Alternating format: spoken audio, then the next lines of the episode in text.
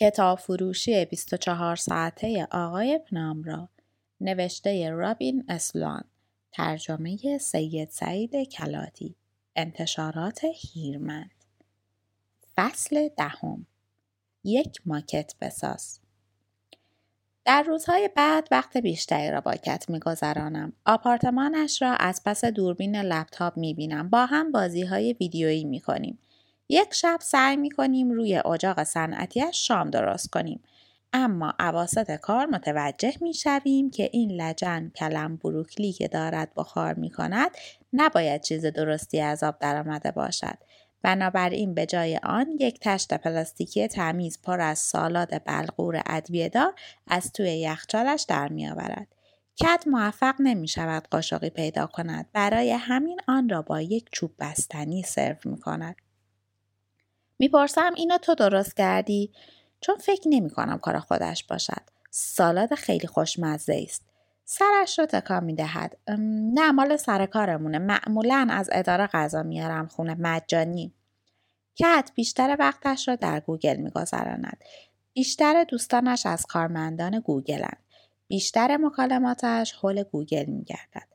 به نظرم جالب است. او باهوش است و به کارش علاقه دارد. اما در عین حال تهدید کننده هم می‌تواند باشد. برای اینکه محل کار من یک قلعه کریستالی شفاف مملو از دانشمندان خندان نیست، تصور من از گوگل این است. برای رابطه‌ای که می‌توانم در ساعت‌های غیر گوگلی با کت داشته باشم، یک محدودیت واقعی وجود دارد. ساده است. ساعت غیر گوگلی زندگی او زیاد نیست و به گمانم من خیلی بیشتر از این تعداد ساعت لازم دارم. میخواهم اجازه داشته باشم قدم به دنیای کت بگذارم. میخواهم شاه دخت را داخل قلعه‌اش ببینم. بلیط ورود من به گوگل دفتر ثبت روزانه شماره هفت است. در طول سه هفته آینده من و مت شبانه روز روی نسخه المصنع دفتر ثبت روزانه کار میکنیم. سطح کار در تخصص مت است. او یک لایه چرم جدید را پهن می کند و بعد آن را با پودر قهوه رنگ می کند. بعد یک جفت کفش گلف قدیمی از اتاق زیر شیروانیش می آورد. پایم را می چپانم داخل آنها و دو ساعت تمام با آن کفش های چرمی روی جلد دفتر رژه می روم. داخل دفتر ثبت به تحقیقات بیشتری نیاز دارد. نیمه شب داخل اتاق نشین من، مت روی شهر مینیاتوریش کار می کند. در حالی که من با لپتاپم روی کاناپه نشستم. در گوگل جستجو می کنم و مطالب مربوط به کتابسازی را با صدای بلند می خوانم. درباره صحافی یاد می گیریم. رد عمده فروشی های کاغذ پوست را می زنیم. پارچه های آجی رنگ و نخ های سیاه ضخیم پیدا می کنیم. از سایت ایبی کتابی می‌خریم که متعلق به نیمه دوم قرن پانزدهم است. وقتی صفحات خالی را با چسب می‌چسبانیم، مت بهم می‌گوید جانان، تو توی این کار خیلی خوبی. تو چی؟ کتابسازی؟ کار را روی میز آشپزخانه انجام می‌دهیم. نه، یاد گرفتن زمان حرکت. این کاریه که داریم انجام می‌دیم. نه مثل برای بچه‌های کامپیوتری. گرفتی چی میگم؟ اونا همش دارن یه کار تکراری انجام میدن. کارشون همش با پیکسله. اما کار ما هر بار فرق میکنه. ابزارهای جدید، مواد جدید، همیشه همه چیز جدیده. مثل غول جنگل. مت هنوز کت پاتنتر رو ندیده است. اما فکر میکنم آنها دوستای خوبی برای هم بشوند. کت کسی است که عمیقاً به پتانسیل مغز انسان اعتقاد دارد. و مت کسی که میتواند هر چیز را تنها در عرض یک روز یاد بگیرد. حتی فکرش هم باعث می شود ناگهان نقطه نظر کت را بپذیرم. اگر می توانستیم مت را هزار سال زنده نگه داریم، شاید می توانست دنیای کاملا جدیدی برای ما بسازد. مهمترین ریزکاری آن کتابچه تقلبی و البته سختترین چالش پیش روی ما، آن نقش برجسته روی جلد است. روی کتابچه اصلی کلمه نرشیو روی جلد چرمی پرس شده است و بعد از بررسی دقیق تصاویر مرجع متوجه می شویم که این کلمه هم با همان فونت قدیمی گرید سزون نوشته شده. این خبر بدی است. مت میپرسد چرا؟ فکر کنم این فونت رو تو کامپیوترم داشته باشم.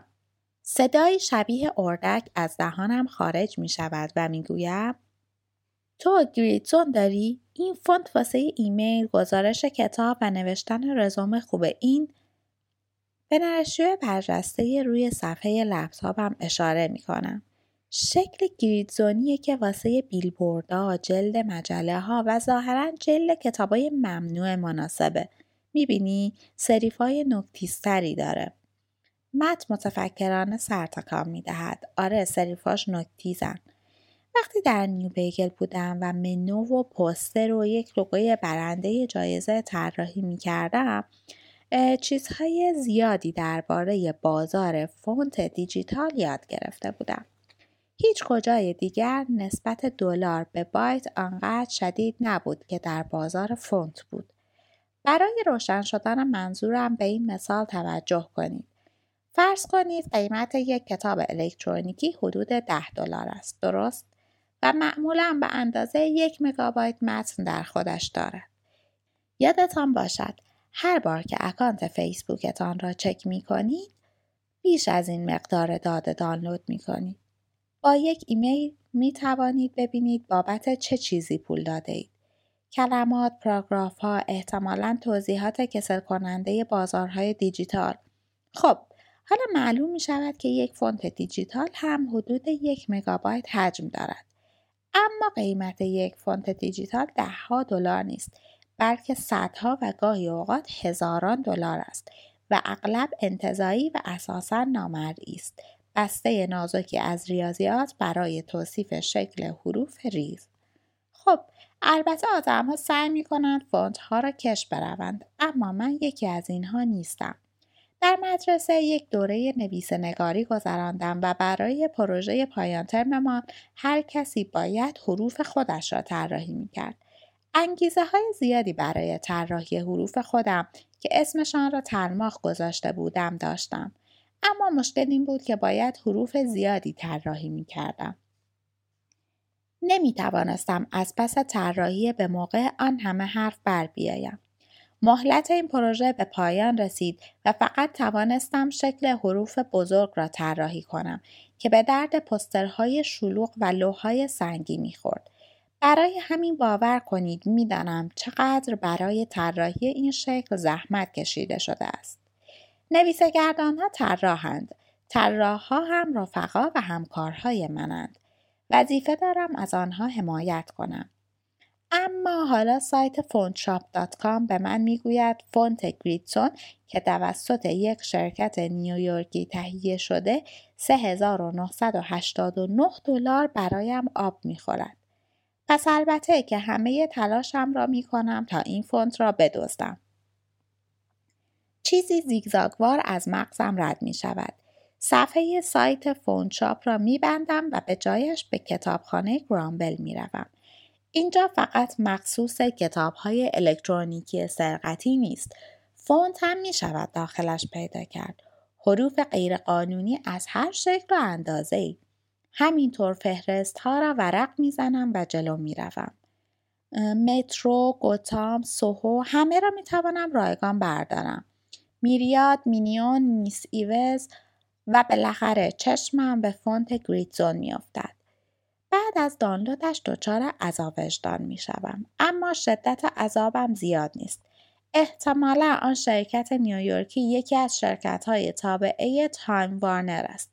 گریدزون یک فونت قدیمی است. خالقش هم که اسم خودش را روی فونت گذاشته سال‌هاست مرده. برای او چه اهمیتی دارد که فونتش چگونه و توسط چه کسی به کار برده شود؟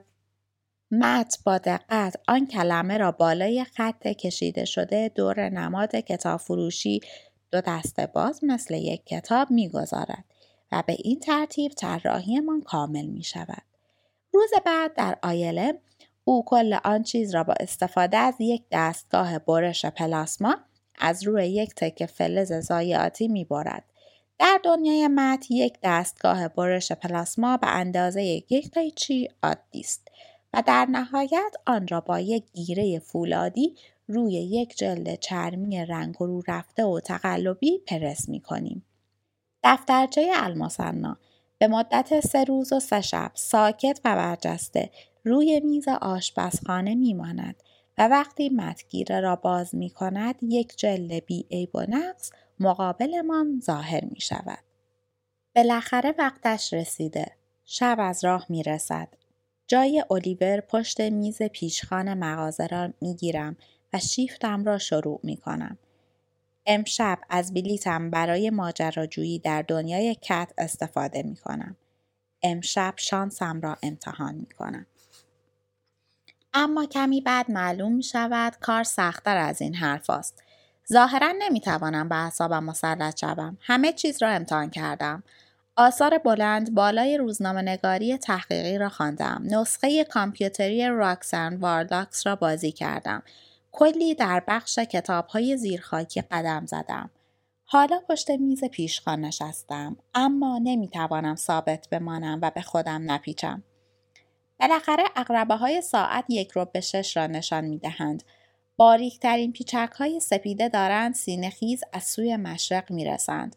آدم‌ها در سان فرانسیسکو به نرمی شروع به جیک جیک کردند. کاملاً خستم، چون سراسر شب را مشغول جلجل بودم. دفتر ثبت واقعی داخل کیفم جا خوش کرده، اما زیادی برای این کیف بزرگ است، طوری که حسابی باد کرده و به چشم خودم مسکترین مدرک جرم موجود در دنیاست. شبیه یکی از آن مارهای غول پیکر آفریقایی وقتی کل هیکل جانوری را قورت می دهد و شما می توانید فرو رفتن حیوان نگونبخت را در بدن آن هیولا ببینید شده است. دفتر ثبت قلابی کنار خواهر و برادرهای ناتنیش ایستاده است. وقتی آن را سر جایش می‌گذارم متوجه می‌شوم دفتر ردپایی از خود روی گرد و خاک لبه قفسه بر جای گذاشته. اول ترس برم می‌دارد، بعد می‌روم ته بخش کتاب‌های زیرخاکی و یک مشت گرد و خاک از روی قفسه‌های آنجا برمی‌دارم و خالی می‌کنم جلوی دفتر ثبت تقلبی و آنقدر این کار را ادامه می‌دهم تا ضخامت و درجه گرد و غبار آن بخش کاملاً با سایر بخش‌ها یکسان شود. برای وقتی که پنام را متوجه این تفاوت شود، یک دوجین توضیح و کلی داستان فرعی جور می‌کنم. اما باید اعتراف کنم دفتر ثبت تقلبی فوق‌العاده شده است. همه چیز خیلی خوب به نظر می رسد و فکر نمی کنم بخواهم دوباره نگاهش کنم و بالاخره یهو صدای زنگ جلوی فروشگاه بلند می شود. نامرا می گوید صبح بخیر، دیشب خوش گذشت؟ می گویم خوب، عالی. خیلی با سرعت جواب دادم. سرعتم را کمتر می کنم. سایه عادی بودن را به یاد داشته باش. موقع درآوردن بارانی نخودیش می گوید می دونی داشتم فکر میکردم باید این بابا رو بازنشسته کنیم. با دو انگشتش روی سر مکپلاس ضربه میزند. باید یه چیز بروزتر بگیریم، نه خیلی گرون. شاید تو بتونی یه ساخت و مدل مناسب پیشنهاد بدی. ساخت و مدل؟ هرگز نشنیده بودم کسی اینطور درباره کامپیوترها حرف بزند. شما میتونید یک مکبوک با هر رنگی که دوست دارین داشته باشین، البته اگه بدنش فلزی باشه. میگویم آره خیلی خوبه، حتما یه جستجوی میکنم. شاید یه آیمک تمیز پیدا کردم، فکر میکنم اونا به اندازه این مدل‌های جدید خوب باشن. همه اینها را یک نفس میگویم و وقتی حرفم تمام میشود جلوی در هستم. حالت تهوع دارم.